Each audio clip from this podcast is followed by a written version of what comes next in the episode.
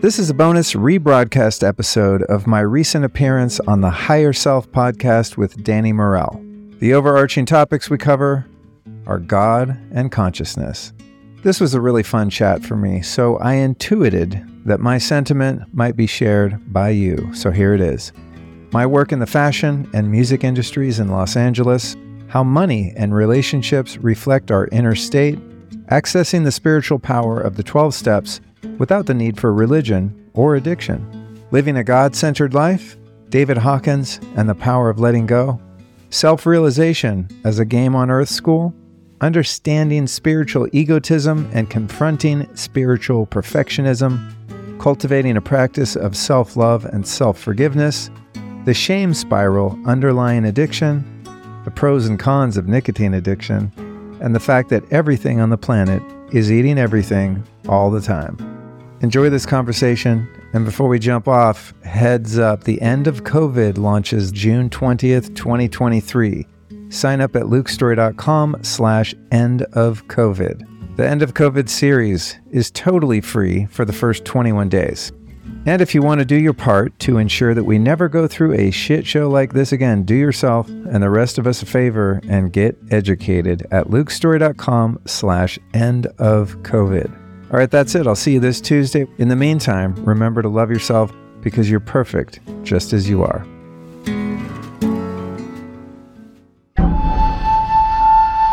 Welcome to the Higher Self Podcast. The purpose of this podcast is to help you unravel anything keeping you from a life of true abundance, joy, and happiness, which is your birthright. Each week, we'll bring in different guests specifically tailored to help you on your journey to discovering your higher self, whether it's spirituality, business, finances, health, or relationships. There are no topics that are off limits. So get ready and enjoy this week's episode of The Higher Self.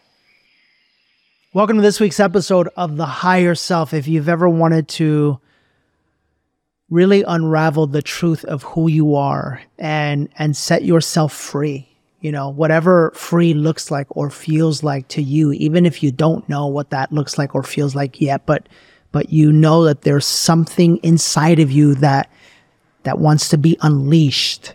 Uh, I think this is going to be the episode for you. I've got with me uh, Luke Storey. Luke, how are you? I'm great, man. Thank you. I'm glad you're here, man. Yeah, I'm glad I'm here too. I love that I asked you, what are you passionate about? And you said, I'm passionate about helping people find the truth and setting them free. And I said, oh, well, this is going to be a good episode because that's what I'm I mean, passionate about. What else too. is there? Really? What else is there? know? Absolutely. All the things we chase in life, whether unknowingly or not, we believe are going to lead us to that point. So yeah, maybe we can find shortcuts. Yeah, I was going to say, what else is there? Well, there's uh, there's uh, chasing the one. There's the NFL.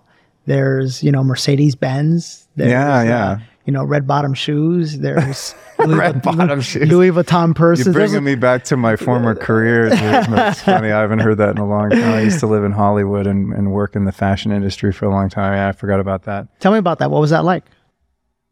Well, well, going way back, uh, when I was 19, I moved to Hollywood, and uh, I was a musician, and so I wanted to be a rock star and and do all those things that you think Hollywood can bring you to get to know who I was. You know, ultimately, um, and I got deeply into drugs and, you know, all kinds of nefarious activities there. And when I was 27, I got sober. Uh, actually, 26. Yeah, 26. And um, I'm 52 now, so it's been a long time. And uh, I just you look great, by the way. Thank you. Yeah, I appreciate it. you look it. Great. Yeah. A lot of a lot of good living between then and now.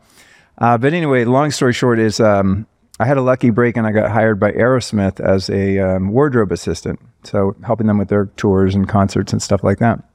And that led to a 17 year career as a fashion stylist. So for those that don't know what that is, I would dress celebrities and musicians and stuff like this for various projects and photo shoots and videos and things like that. So that's what it was. Um, how it was was fun and creative and it beat the hell out of being a waiter or dealing drugs, which were my former two two career paths. Um, and so I, I, met a lot of really interesting creative people and worked with some brilliant artists, you know, photographers, musicians, directors, uh, and people of that nature. But it, it was also extremely stressful and working within. I mean, just the hours and the expectations and things like that. Um, and essentially, you're driving around. In my case, and because I was in LA and LA traffic for 12 hours a day. Um, yeah, that you know. is that is. you know, it's funny you bring that up, and maybe we can talk about this. But dealing with LA traffic is. I remember when I would yeah. drive into LA, and I thought, this was back when I was like conscious, right? I would still think, I don't know why humans choose to deal with this because this is nuts. yeah. Well, I eventually nuts. moved, you know. Yeah. But yeah, it was it was a fun career and it was it also provided me a lot of other opportunities and relationships with people that I probably would have never met. Um, but I'm relieved to be out of it and to have found my calling. You know, there's a a certain degree of superficiality and phoniness and just people playing a lot of false roles in the entertainment industry, right? Not just on camera, but behind the camera. So to get through to real people behind their roles was difficult. But it availed me a lot of other opportunities, you know, and I, I got, you know, what I could get out of it and gave what I could give. And I'm grateful for the experience. But yeah, it seems like another lifetime. That's why I laughed so hard. You said red bottom shoes. I'm just, I'm so far removed from that life. Sure. I live in such a different universe now, you know, it feels like I've had many lives in one, and that was one of them. Beautiful. And what got you into a space where, you know, you obviously started the healing process? I, I could see it in your, um, and for those of you that are not aware, you know, once you start the journey of, you know, disconnecting from the system, healing, becoming more conscious, healing some of your trauma, it shows in so many ways. Like, Luke, I feel it in your energy. I feel it in your calmness, in your presence, in your groundedness and I see it in your skin, you know, uh, I see it in your eyes. And, and, and, I, and I'm saying this to all of you because so often we get used to living in the environments and the communities and the energy that we live in. And our bodies become used to stress.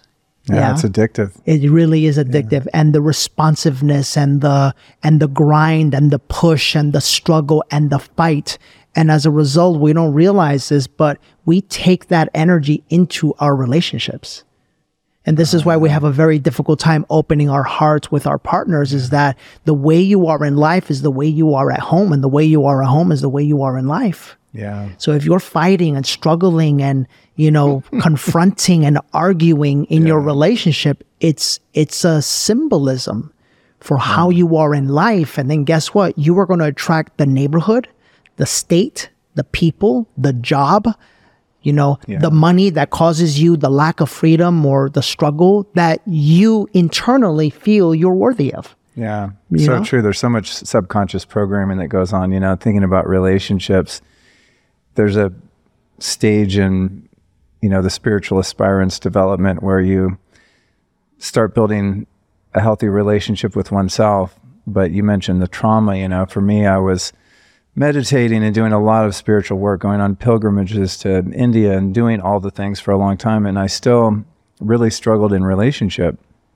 And it was like, I remember having that experience of, you know, why do we keep attracting these unhealthy, dysfunctional people into my life, you know, and, and looking at them that way, you know, and then over some time, of course, doing some work, it's like, oh, I picked them, right? I looked at that one. It was like, you're the one. It wasn't them. I mean, it's, it's like you said, that there's a, a level of consciousness, right, that you, that you carry and that you represent and you are um, in alignment and resonate with things in all areas of your life that are on that level of consciousness. But it's also interesting to me in my own experience to observe how, in many areas of life, I could be very functional and healthy and living by spiritual principles and, and living a really pure, clean, um, you know, God motivated life. Yet there would be other categories of my life, like for me, it was finances and relationships that would be abnormally dysfunctional and and not proportionate to the other areas of my life in which I was of service and you know really spiritually committed in healing my body and and doing all of this emotional work and therapy and all that. Um, so it, it is really interesting that parts of your life can fall out of the integration of growth mm-hmm. unless you become aware of them. And for me, it, I usually become aware of things when they really hit a point of failure, you Sure. know. And then I kind of go, okay, I got to stop and really be honest with myself here and and take responsibility for why I'm inviting these circumstances into my, In my life, life. You know, yeah. And and if, so so much just came up that I want to like dive into. Number one, you said you went to India and you obviously started the journey, right? So I want to I want to know about that, right? And then number two, you mentioned you know living a spiritual life, and I and I um and a God centered life, and I'd love to know because you know us as human beings, we are programmed to believe that this thing God is like you know this thing, right? This this thing that This we thing are- out there. we that we that, well it's interesting that we put in this box Yeah, yeah, right yeah. and it has to fit this little paradigm right Yeah. uh, and when it doesn't fit in this paradigm and you don't believe the paradigm that i believe Mm-hmm. you're wrong yeah. because you have to be wrong because if you're not wrong well then there's something wrong with my paradigm that i have created and when you open up that box get ready Well, that's the difference between an egoic intellectual attachment to a belief versus an inner faith. Because an inner faith is expansive and inclusive. And I don't, you know, I'm sure in the beginning I didn't, I didn't look at it this way, but as you speak about the concept of God being compartmentalized, or even having any sort of identity, Yeah. right? right it's like the way that I experience my life now and my relationship with God is that there's actually nothing but that. That's all there is. So, this microphone, me, Casper, you, this house, this city, this state, this country, this continent, on infinitum, right, is just all single expressions of consciousness. We could use that word too yeah of God expressing itself, and even the things that we perceive to be evil, right? Right. Because this consciousness has created a system in which there's duality, so that we have a spectrum of experience, so that we can choose through our free will. And free will is kind of debatable, right? Because the free will was created by God itself, right? But we have the opportunity when we're born to start somewhat fresh. I mean, leaving aside any karmic in- implications, right, of things that we brought from past lifetimes and experiences, but we have the experience here that seems fresh at least. And for me, it's been about systematically removing anything in my emotional body, psyche, experience, the way I think, the way I feel, that separates me from having that expansive experience of God and having a direct, faithful relationship. So in my case, it's I was lucky, I think, to have no no experience of religion or anything like that as a kid. oh never No, I mean my family weren't atheists, but they were just maybe agnostic, just neutral. It just wasn't a topic. It wasn't something in my family history that I'm aware of. Um, so luckily, you know, for me hitting hitting a bottom with drugs the way that I did, um, I was quickly educated in the fact that I wasn't going to be able to solve my own problem, which had become evident to me through my own failed efforts. yeah And so I went in the route of going to treatment and the 12 steps. And what was beautiful about that, especially in my case, is that I didn't have any prior belief system or indoctrination or you know negative experiences at Catholic school or anything like that to to work through. It was just like, well, the God thing seems like a, a pretty f- long shot to me. It's like, really? Yeah. God? You know, I remember yeah. going into treatment and they're like, yeah, you have to start praying. And I'm like, can you give me some medication? You know, how about that? and it's like, no, this is based on the 12 steps and it's based on prayer and a higher power is the only thing that can save you, you know? And luckily, I was so beaten down that I actually was really humble and teachable. And I was so desperate, you know? So this idea that was introduced to me was, um, out of the 12 steps and it's a God of your understanding. So they weren't like, you have to believe in a him or an it or a her, nothing religious whatsoever. It's just there are fundamental and universal truths that exist universally for all of us on the planet. And if you learn what they are and how to apply them to your life as a way of life, to actually live by principles like honesty, um, service, humility, prayer, meditation, taking personal inventory, making amends when you've harmed someone, you know, just basic fundamental stuff that anyone who's just kind of a moral person would have some understanding of. But I was so immoral and so hurt and so backwards and just confused. This was all novel to me. And that was my access point to coming to understand that I could have a relationship with my own personal version of a higher power. And at first, it was kind of a thing over there. Oh, I'm going to go pray. And it was a special time I would set aside to pray in the morning or meditate, right? And then over the years, as my understanding has evolved, it's become um, something more what I just described. That there's there's nothing that's not that.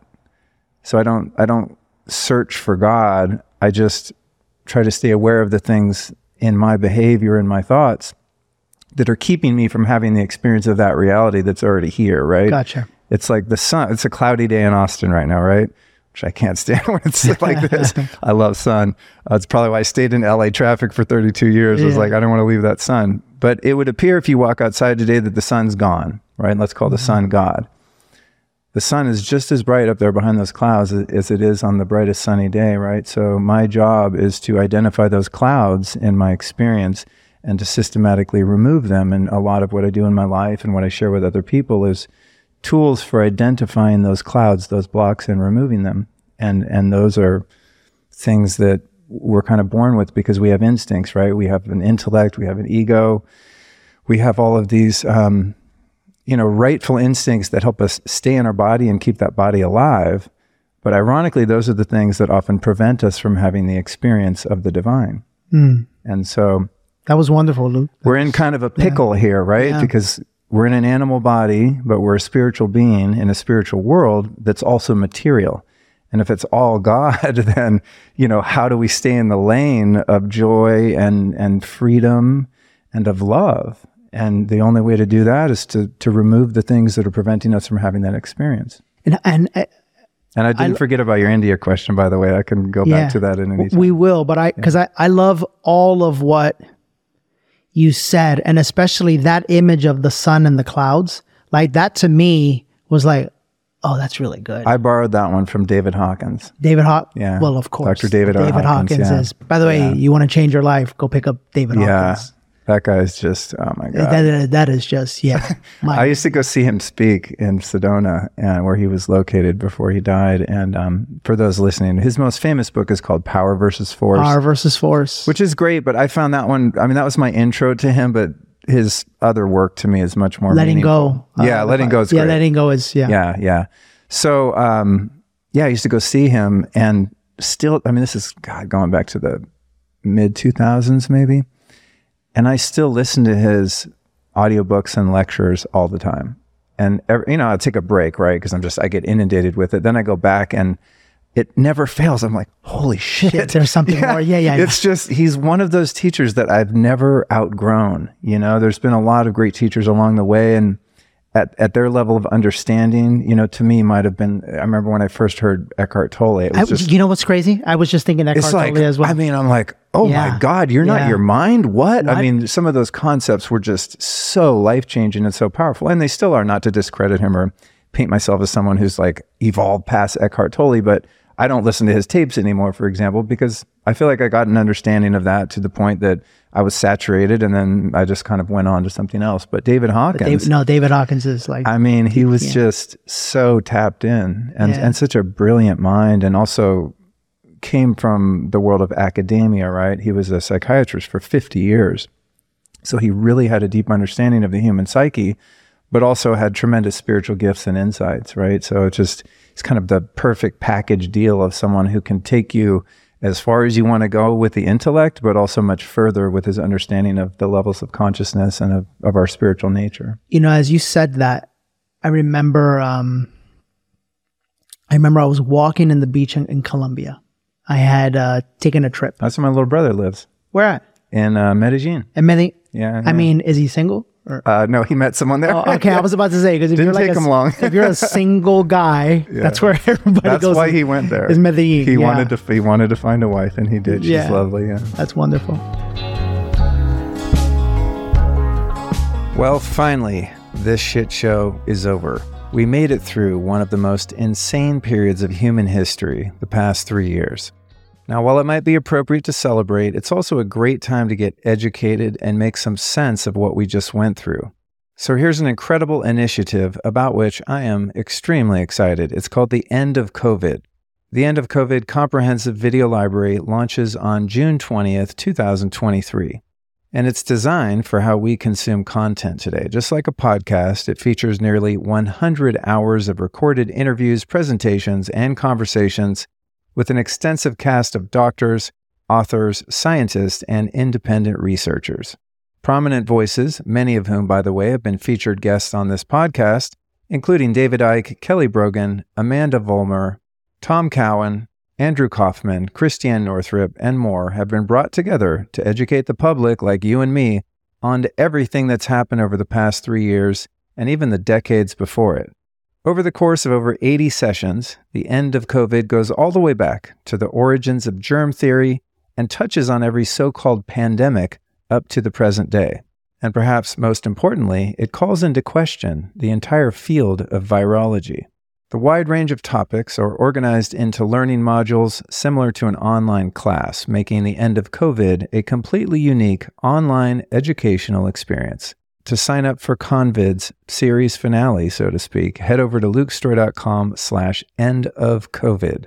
And they are leaving no stone unturned so we can make sure this never happens again. Because after all, in order for it to happen, we have to allow it. And I would hope that after what we've been through, we won't let that happen again. So get yourself registered, go to lukestorey.com slash end of COVID to keep in the loop. So um, I remember walking in the beach of Colombia. It was a it was a it was a trip that changed my life. I I went by myself and I went with just a backpack. And you know, this is me. This is you know Danny Morel, the guy that brings all the suitcases and you know so forth and so on. And I said, "No, nah, man, I'm I'm just gonna pack a couple of t-shirts, a couple pair of pants, and you know, my ego didn't like that because you know, what if I meet somebody? You know, what if I go to a nice dinner? I was like, right. I don't know, I'll figure it out. But yeah. this is about me reconnecting with you know Latin America, and I, I had a beautiful experience. Where, where are your people from? Uh, Ecuador. Oh, okay. And Dominican Republic. Oh, cool. Which but the, the lineage of Dominican Republic actually comes from Spain. Oh, uh, okay. uh, because they came in and conquered, and you know sure. that's a whole other story. Um, but anyhow, I remember two things. Number one, I remember having this this moment where I climbed up to the top of the mountain on, on a horseback, and as I stood over there and I and I looked over what's called El Valle del Cocora, which if you've never been, you have to go. Noted. It's the most beautiful, beautiful place and uh, and I'm overlooking this, and I literally felt my ancestors reconnect with me. Mm. Like I, I, felt them, and I do this because I felt them. The masculine lineage on the on the on the on the um, on on the on the right, and and the feminine on the left, and I just start like crying and weeping, you know, because I was like, wow, it was like a homecoming moment for me. But the second thing that I remember is that I was in the northern part of the country. I was walking on this beach.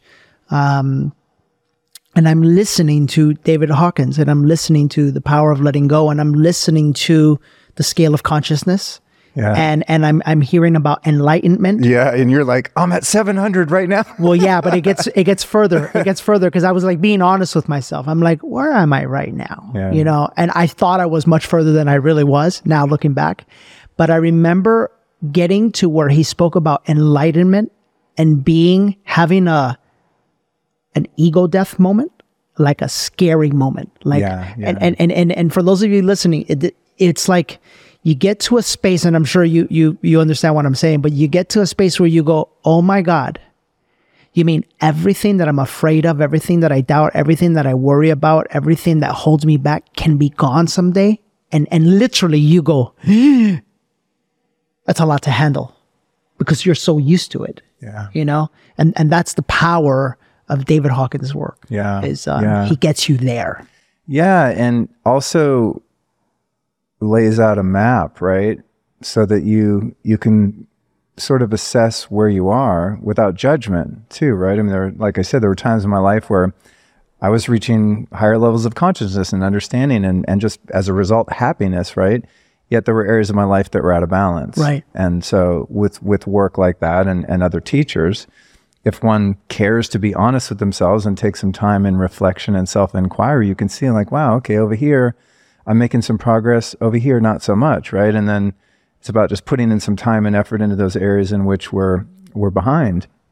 And right now in my life, I feel really good in, in all the areas. You know, I'm, I'm making good progress, and I have, you know, I have a goal. I have a standard set for myself, which is complete self realization. Mm. And so, what keeps me interested in the game is acknowledging, hopefully humbly, the progress that's been made and understanding a lot of that progress is up to grace Sure. and some of it to my own efforts, right? Sure, sure. And just patting myself on the back and going, "Holy shit, man! You've been through a lot. You're doing, you're doing great, man. Look where you were ten years ago. I mean, Yeah. If I look where I was 25 years ago, especially before I got sober, I mean, I was a fucking street urchin. I was Wow. so, so depraved. And so that's high contrast. But even going back two years ago, it's really, it's great. I think it's a great practice to look and go, wow, wow, how am I doing? And then if there's areas that need work, then I, I start to focus my efforts on that. You know, how can I be a better husband? How can I be more emotionally available? How can I deepen into intimacy and trust and, and healthy love? You know, those are the things over the past three years that I've been um, in a great relationship, you know, that those things have unfolded, but it took me being in the right place in order to bring in someone into my life that was also there, maybe even further in my case, and capable of going as far as we can in that sort of area of our of our growth and evolution. Yeah. You know? And so the Hawkins work to me has been so instrumental because when I take an evaluation of where I am, I do my best to do so without judgment. There's a huge difference between observation and judgment, right? I can look at your crystal over there and go, wow, that's a pretty big crystal. Or I could look at that and go, why does he think he needs a big crystal? you see what I mean? or whatever. I mean, you do it with anything, uh, you know. And and I would have never thought. Why would anybody think Yeah. that I would think that I I, mean, that need wasn't a that wasn't a, that wasn't a great example. Let, let me see. no, I- no, no, no. But this is this is perfect because it's like it's it also leads us to the point of like you never know. So like Yeah. for me, I, I just to share with you the story and and and all of you capture dope, this the way. Moment. like oh, it. thank you. Capture this moment, right? Because you know something like a crystal could could cause judgment or could cause like whatever, right? And and honest to God, I found this. Um, I was walking in a crystal shop in Laguna Beach, no, in Malibu, and it struck me because I love the the vein, and I had never seen this vein before. Right? Oh, cool. And it looks like two lungs, Oh, wow. which my mom died of lung cancer. Whoa. So that looked like the little Whoa. right, So, and so, then it also looks you know, in the- in the process of growing up, right, which, which to is me, I our mean, I'm a symbol. 52-year-old and I love my if my childlike, mom would not nature. I have mean, I died try to never of be lung serious. cancer, If I'm my serious, transformation you know journey would have never began. Wow. So to me, this is like That's powerful. It's epic. It's That's it's so great. But but you would never know that. That's so great. You would never know that. That's you know? great. Yeah. So if you've been listening to my podcast for a while, you'll know that I'm a strong believer and advocate for plant medicine and its ability to awaken and heal the mind, body, and soul. It's a belief that is deeply rooted in my own personal experience with both ayahuasca and psilocybin mushrooms. And many of you for years have always asked me, you know, Danny, where do I go? Who can I trust? And there is only one place I would ever recommend or put my name behind, and that is Reunion. Reunion is a place where you could set yourself free from whatever is holding you back from living the life of your dreams. It's a beachfront, beautiful property that is in Costa Rica. And what I love about it is that it's not for profit. And this is the only thing that they focus on is the preservation and the safe utilization of these beautiful, wonderful medicines. And I only feel comfortable putting my name behind it because I am personal friends and have journeyed with some of the members of the facilitating team. Guys, I'm honored to have aligned myself with them to create the Higher Self Scholarship Fund. It's a fund whose purpose is in helping people who don't have the means to experience these medicines and yet have the desire to. And every time one of you books a retreat with Reunion, $100 from every booking is going to go into this fund and we will be sharing this money with people on a monthly and bi-monthly basis. So help me help others by using the code Danny Reunion when you go to register to experience your own life transformational journey. To find out more, go to reunionexperience.org and get ready. That's great. Yeah. So, so, you know, in the, in the process of growing up, right, which to me, I mean, I'm a 52 year old and I love my childlike, playful nature. I mean, I try to never be serious. If I'm serious, you know, I'm drifting into ego. Mm. I mean, there's a time for reverence, right? And not everything is funny. And there's moments in which you need to have a bit more, um, you know, restraint and whatnot. But I mean, just generally not taking myself or the human experience too seriously. But when I look at my progress and I evaluate where I am without judgment, in other words, without criticizing myself, say I did something that was just disingenuous or mean or something like that, right? Which is not how I want to behave. Um, rather than going, oh my God, you're such a failure, what a loser. You think you're spiritual? Really? That you just flipped off a guy on the freeway or whatever, you know? Yeah. very, or, very or Judge do. Danny's crystal. By the Yeah, way. yeah, yeah, yeah. just like right? But ra- ra- and, and we could do this with other people too, because as as harshly as we judge ourselves, we're also, you know, like you said, who we are in life is who we are in our relationship, right? So if, if I'm this way over here, well, I'm that way everywhere, and I just have to accept that that's part of my inherent character, right? But let's just say I catch myself doing something that I'm not proud of. It's such a beautiful practice to just observe that with love, with unconditional love for myself, and say, "Wow, we could do better." It's all right. Let's be honest about what we did or how we're feeling or thinking about this thing, right? And know that there's there's a higher level of elevation from which we can perform. And then to me that keeps me in the game, it keeps me fun because I was stuck so long in the shame spiral of spiritual perfectionism. You know, it's like getting this pious attitude of myself. Speaking of going to India, you know, I go to India and it's like I'm learning these advanced meditation techniques and these healing techniques and all this stuff. I start wearing the beads, you know, and I come back home. I mean, it's a beautiful experience, but looking back, it's hilarious. You know, I was just, I was doing my best, bro. I- bro, I've been there. But I came back, you know, and I had a, a mentor at the time, and I came back, and I, I don't think his behavior was really warranted, but he basically just banished me because he couldn't stand being around this fake egoic spiritual identity that I built. I basically went over there, and my ego, the ego, really not really mine, just the sitting in the background going, oh, we can be spiritual guy now, and that's how we'll get our validation. That's how we'll get our approval, right? So I start wearing the mala beads and doing the namaste hands, and I came back, and my uh, mentor at the time was like a redneck from Louisiana, biker, Vietnam vet. Like he didn't play, you know, Yeah. he was not a soft guy. He wasn't like Ram Dass, you know what I'm saying? right. But he had deep wisdom, at least for me at that time, that I that was very helpful, despite some of his many flaws. But he came back, and it was really hurtful that he he treated me like that. But in hindsight, I look back, and you know, I don't I don't think his methods were the most loving, but he made a point, man, and his point was, dude. You have to watch ego because it will take anything that you think you are and it will identify and build a persona out of that. Yeah. And that's what happened to me when I went to India, right? So it's like having some experiences like that and seeing all of the the ingenuity of the psyche and of the persona of the ego, all of these structures that it clings to wanting to be a you, like wanting me to be a somebody, a Luke that people see in this way or that way, you know? And so again, going back to the clouds, it's like each time I see one of those those levels of falsehood, I have an opportunity in a non-judgmental, just self-loving way to discard that and actually love the real person who's wanting to emerge. You know, the soul within the body here that doesn't doesn't need any of that accoutrement in order to derive its sense of value or worth. It's Sure. just I can just sit here with you, Danny, and just hang and just be the best version of Luke and and really do my best in the moment to be in that witness observer awareness and just be fucking real. yeah, man. Yeah. Just be But, that, authentic. but that's the hardest thing for You know what I'm people to do. saying? Yeah.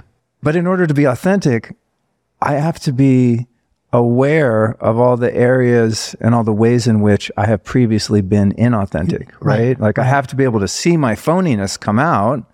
And it's great doing podcasts and stuff because you're on camera. I mean, it's it's really good practice to learn how to just be authentic and present. But I'm still aware there's another part of me that's like, Luke, you don't need to impress anyone. You're okay just like you are. It's okay if you stutter, if you're not articulate. If you sound dumb, you get stuck. You put a, you got to put a nicotine thing in, and people are wondering what you're doing, and they're judging you because you use nicotine. Whatever, right? Oh, is that what you did? Yeah. Oh, I didn't even- Yeah, so it's my it's my last little addiction. Yeah, I, I really It's what you're holding on. I really You're enjoy it. Yeah, it's a long, it's a fucking long story there. Yeah. But it, you know, it's, I mean, going back to that, it's a great example, right? A couple months ago, I was, I was in a medicine journey and, um, I was just looking at my life and myself and how far I've come. And I saw, Luke, you're still using this one thing. You're not there yet, man. Like you, you still got this crutch. Why do you need that? You don't need that. What would it be like if you were really sober? You know, because I don't use, I mean, I I work with plant medicines and things like that, but I don't, you know, I don't use drugs that were formerly destructive to my life and Sure. that I was addicted to alcohol and heroin and all that. And I was like, Luke, what would it be like if you were really sober? If you were present, present, like you're present now, you, you're getting there, but you still like pop your nicotine in to like take it to the next level, you know? So I quit. And I was insane for those two months. I had so much anxiety. I was going, I mean, it was part of my integration too. I was Sure. working through some stuff. It wasn't just that, but it was a, it was a great lesson in spiritual perfectionism I, want to I want to touch right on that. and so so the the the end of the story was one day i just i thought you know what i've given it a couple months and i know that i can do it but i really don't feel comfortable and the spirit of tobacco is very grounding for me Good for you, man. and i'm just going to accept that at this moment in my life living in texas 52 married working on having a kid it serves It me serves you. it serves me Good more it serves me more than it not being yeah, more right. than there, there's more benefit than deficit. Than and to any addict, I know I'm aware of this. That could sound like a really great justification. I mean, I could say, well, I really smoking cracks really helping me get through some tough times, so I'm just going to keep Yeah, doing it. Yeah, no, but there's there's grace. There's grace because Yeah. you're you're aware. Yeah, You're so that's that's one of those examples of just being mindful of that perfectionism and just allowing myself to have my process with an awareness. Okay, yeah, I do keep this thing in my pocket. I, I feel like I, I need it all the time, right? To feel really comfortable. And and what's actually wrong with that? Maybe that's okay because it doesn't hurt me or my relationships, my career, my friends. It, it doesn't really have any negative consequences other than what my mind tells me about it, which is you should be more spiritual than this. You be- shouldn't and need because this. you and because you have it, you're not or whatever. Yeah, yeah, yeah. I wanna- so it's it's fun. I mean, it's to me, Danny. This is what makes life interesting. Being on a on a spiritual path is that there's so much nuance to it, you know, and there's so many things that will come in and out of my experience or my awareness that are the grist for the mill that take me to a deeper level of understanding, right? So out of out of being, I guess, technically addicted to nicotine, trying to quit it, realizing I'm not happy quitting it, that uncovered spiritual perfectionism for me, which is this thing like, oh, I have to do everything right all the time because I've made it this far and I want to keep going and I want other people to see me as this or that. So it's like what a gift that nicotine is to me to be able to show me another area in which I need to grow that was kind of in the shadows. I didn't know I was like that. I thought I was pretty self-forgiving. Well, Yeah. no, I'm not. I, I feel like I well, I need to be a David Hawkins, or else I'm not real. I'm Yeah. not David Hawkins. I'm Luke Storey, and Luke Storey likes the fucking nicotine right now. and that's okay. you know, and I and I want to be careful. I want to be careful because you know, for some people that maybe you know are addicted to like smoking or whatever or whatever it is, and Yeah, you're I'm- trying to. to clarify, I'm talking about these little. Um, yeah, he he. when we started the show, called he he put it in his tooth. Actually, I'm gonna put one in right now. yeah, let's let's show them what it is. But I, I quit smoking cigarettes. Uh, I don't know, 12 years ago or something like that. I never looked back. You know, that was that that was see because that was an addiction that had really dire consequences. Sure. I mean, it made me smelly. It hurt my lungs. All the toxins in cigarettes. So, um, you know, I'm I'm not advocating for that. But if I did decide to smoke, then you know I, I would have another. I hope I don't. But if I had that happen, I'd have another opportunity to go like Luke. Maybe this is what you need to do right now. I don't know about that one, man. That that's I don't know about that one because that's Well, your I, lungs. Well, I don't like- either. I don't. Yeah, e- I, don't know mean, I'm not saying one. I'm going to do it. Yeah. I'm just saying, you know. If- well, here's the thing with addictions. I think this is what I'm I'm trying to get at in a very in a long-winded sort of way. When I was addicted to to drugs and alcohol, uh, part of the destructive nature of those addictions is the inherent shame on the backside of using, right? So maybe today I'm clean, right? I mean, back in the day, okay, today I'm just to drink, right? Like everyone drinks, even though I was an alcoholic and shouldn't be drinking. Let's just say, okay, I'm to I'm to drink today. And then I'd drink and then I'd start to get a little loose and I'd want something more. And so I'd do some coke. And then I'd start to feel ashamed because I broke a promise to myself and to my friends and my family that I wasn't going to do coke. And then that shame make me feel so badly that I had to numb that shame. So I'd go smoke crack. Wow. And then I feel so ashamed because it's now 8 a.m. and everyone's going to work and the sun's up and I'm still hitting the pipe that I got to go get some heroin. You see what I'm saying? And then, you know, make it to the next night, pass out. The next day, I feel so ashamed about the using I did the day before that I have to use again to heal, to not to heal, to mask the shame. Right. And so this this is something I'm acutely aware of because I lived it for 15 years. You know, it's the shame is such a huge underpinning of addiction. And it really is part of the vicious cycle.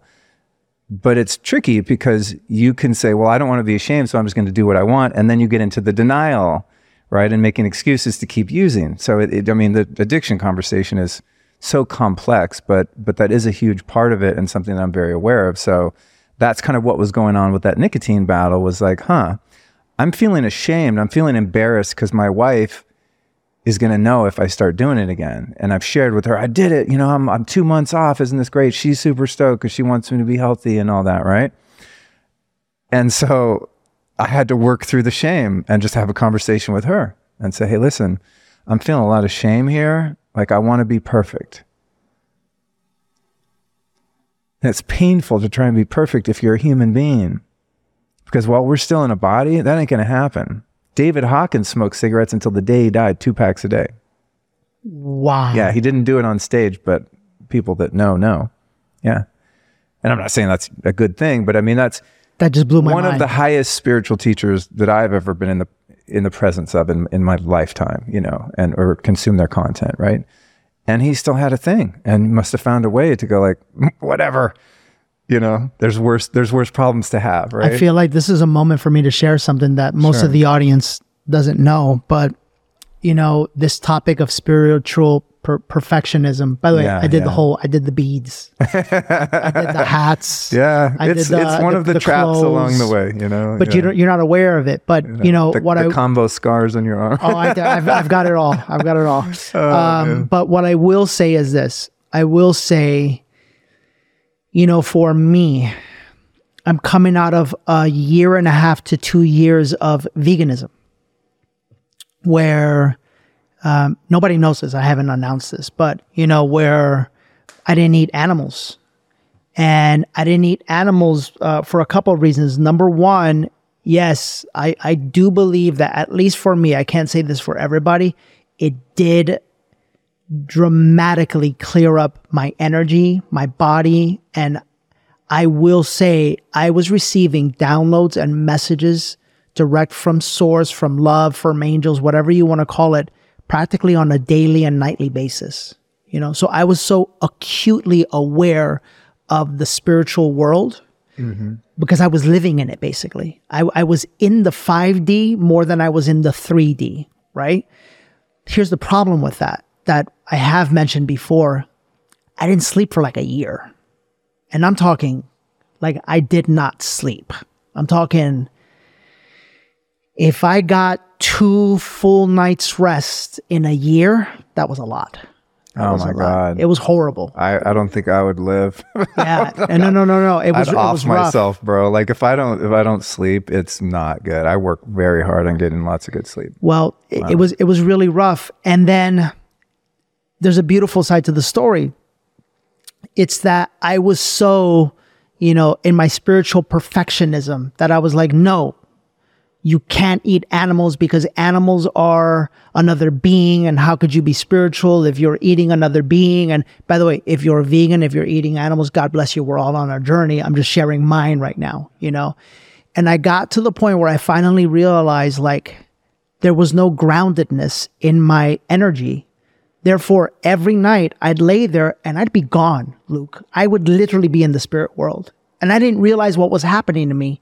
But I was getting all these messages and it was just like healing and I'd be shaking and you know, you know, I- yeah, right? I'd be there, yeah. releasing and I'd see my mother and I'd see my ancestors and all kinds of crazy things, right?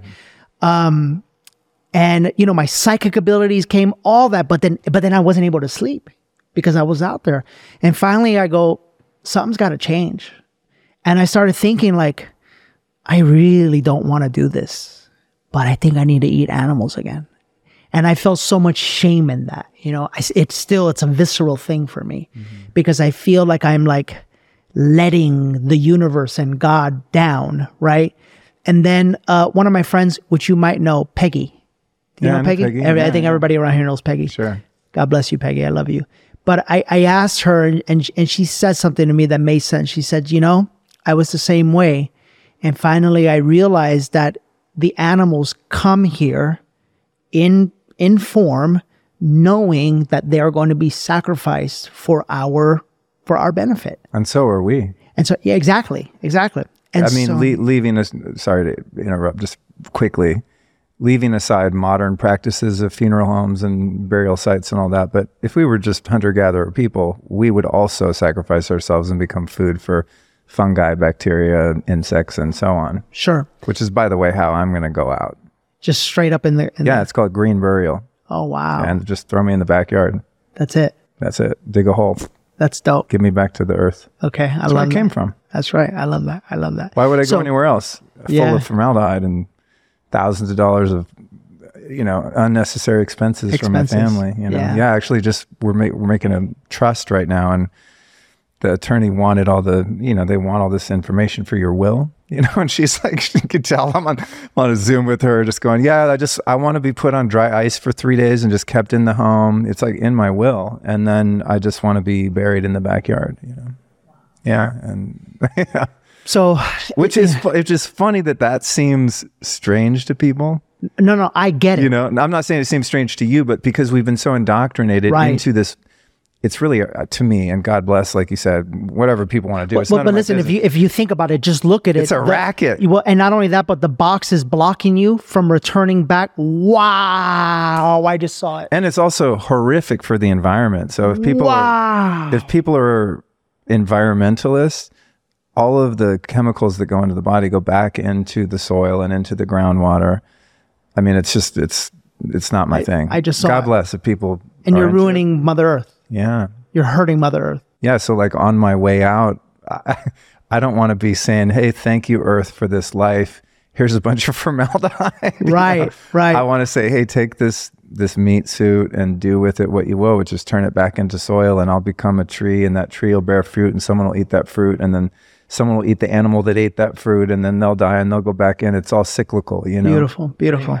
Awaken Your Highest Self. We're having one in June and July. That's right. This last event was so transformational for everybody that came that we decided to have two. And I'm happy to let you know that we're having one June 1st through 3rd here in Austin, Texas, and then one in Palm Springs, California, July 27th, 28th, and 29th.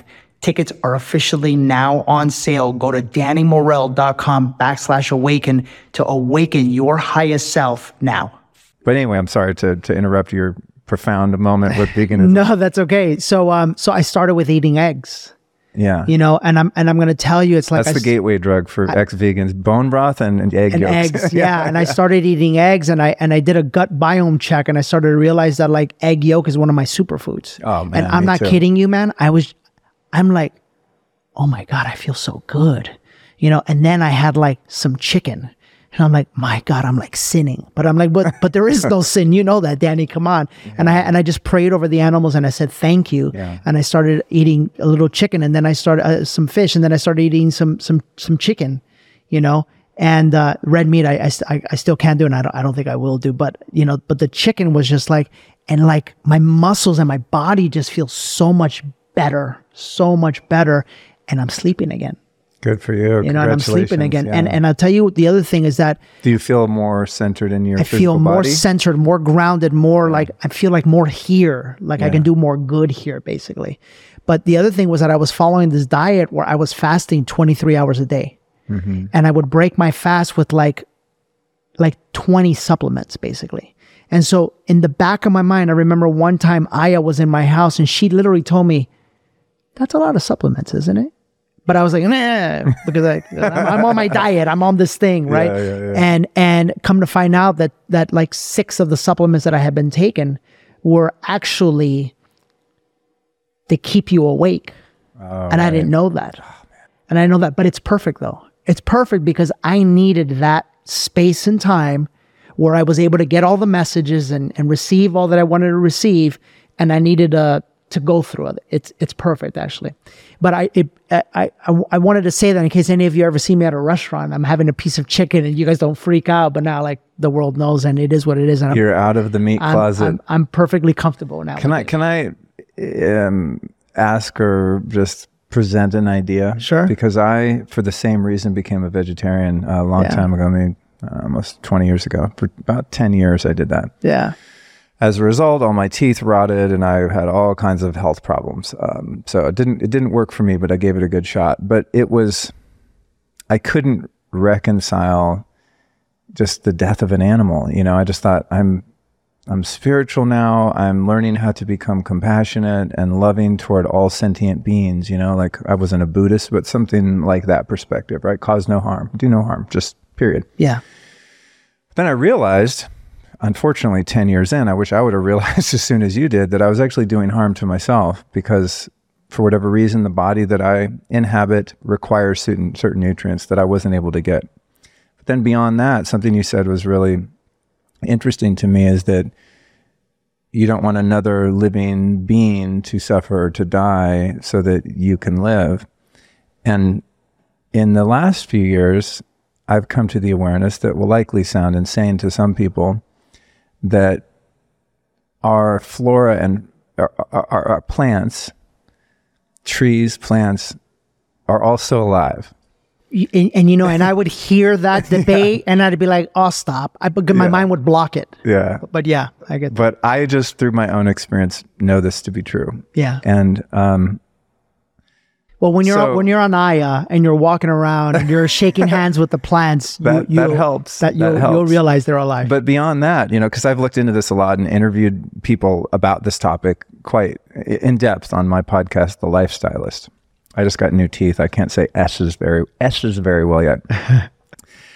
new temporary teeth, that is, and that's a whole process anyway. It's frustrating because I talk for a living and I'm used to being able to speak a certain way, and now I can't. You, for a it's while. okay. Let it go. Um, but I've interviewed a lot of people about this people that were vegans, people that are vegans, meat eaters, carnivores, hunters, you know, the, the spectrum of people um, and what they eat. And, and maybe more interestingly, trying to dismantle the identification that we build with what's on our plate. I think that's a really fascinating kind of examination of of human behavior that I'm a this or I'm a that. No, I'm not. I'm not a meat eater. I'm not a carnivore. I'm not a vegan. I'm some sort of spiritual being that happens to be cruising around in a body. Yeah. That's what I am. And I'm the, not Luke. Yeah. I'm not white. I'm not male. I'm not heterosexual. Like right. those are all distractions from who and what I really am. So, A, there's that. But I've talked to a lot of farmers and things like that and um, gotten some factual data on the number of living creatures that are killed in order to produce a certain net calorie value with vegetables, right? So, say I have an acre of land and I'm not using this like to make everyone hate being a vegan or whatever. I really don't. No, care. no, no. This is. But it's an interesting thought experiment. Yeah. Okay, so I have an acre of land and I want to grow a bunch of kale to make kale salads and smoothies. Right. The thousands, probably tens of thousands of insects, reptiles, amphibians, birds, gophers, moles. I mean, the number, I mean, if you take a tractor to some raw land, okay, to clear it out and make it arable soil to be able to grow vegetables, broccoli, kale, whatever, um, the number of creatures that you kill, just the number of them, not the size of them, by far exceeds if you threw one cow out into a pasture and just let it free range the calories that you'd get by killing that one cow. And it's an interesting experiment to me, just of thought and awareness, because human beings have developed an arbitrary hierarchical system that they attribute to the value of a living being based on their perception of it and often its size and even more so how closely it resembles the attributes of another human. So the thought of eating a, a gorilla, for example, the thought of eating a gorilla, I could never do, is feels way more evil to us than um, you know a chicken or an egg, right? yeah, for example, yeah. So I, you know, I don't know that there's an end to this thing, but it's just something that I ponder a lot because who says that a grasshopper's life is less valuable than a goat or a cow or an elk or a deer, right? When and when you, I think it's a healthy, I don't know, it's a healthy practice to start to zoom out and examine the valuations that we impose on practices like this, whether we do it or not. Sure. And for me, I would love to live in a world where nothing's eating anything and everything's just left free to roam, including myself, right? Nothing's trying to eat me because I'll be food. If I went into the wilderness of Alaska, I'm like a steak to a grizzly bear, yeah. right? And as I said, when I'm dead and gone and buried in the ground, I'm going to be food for all kinds of different creatures. So I'd love to live in a world where nothing harmed anything at any time. But the fact is, we're here on earth and God, creation, consciousness, whatever you want to call it, created the world and the system we have an ecological system wherein everything is eating everything all the time. As you and I sit here, there are billions of bacteria in and on our body that are eating us for lunch.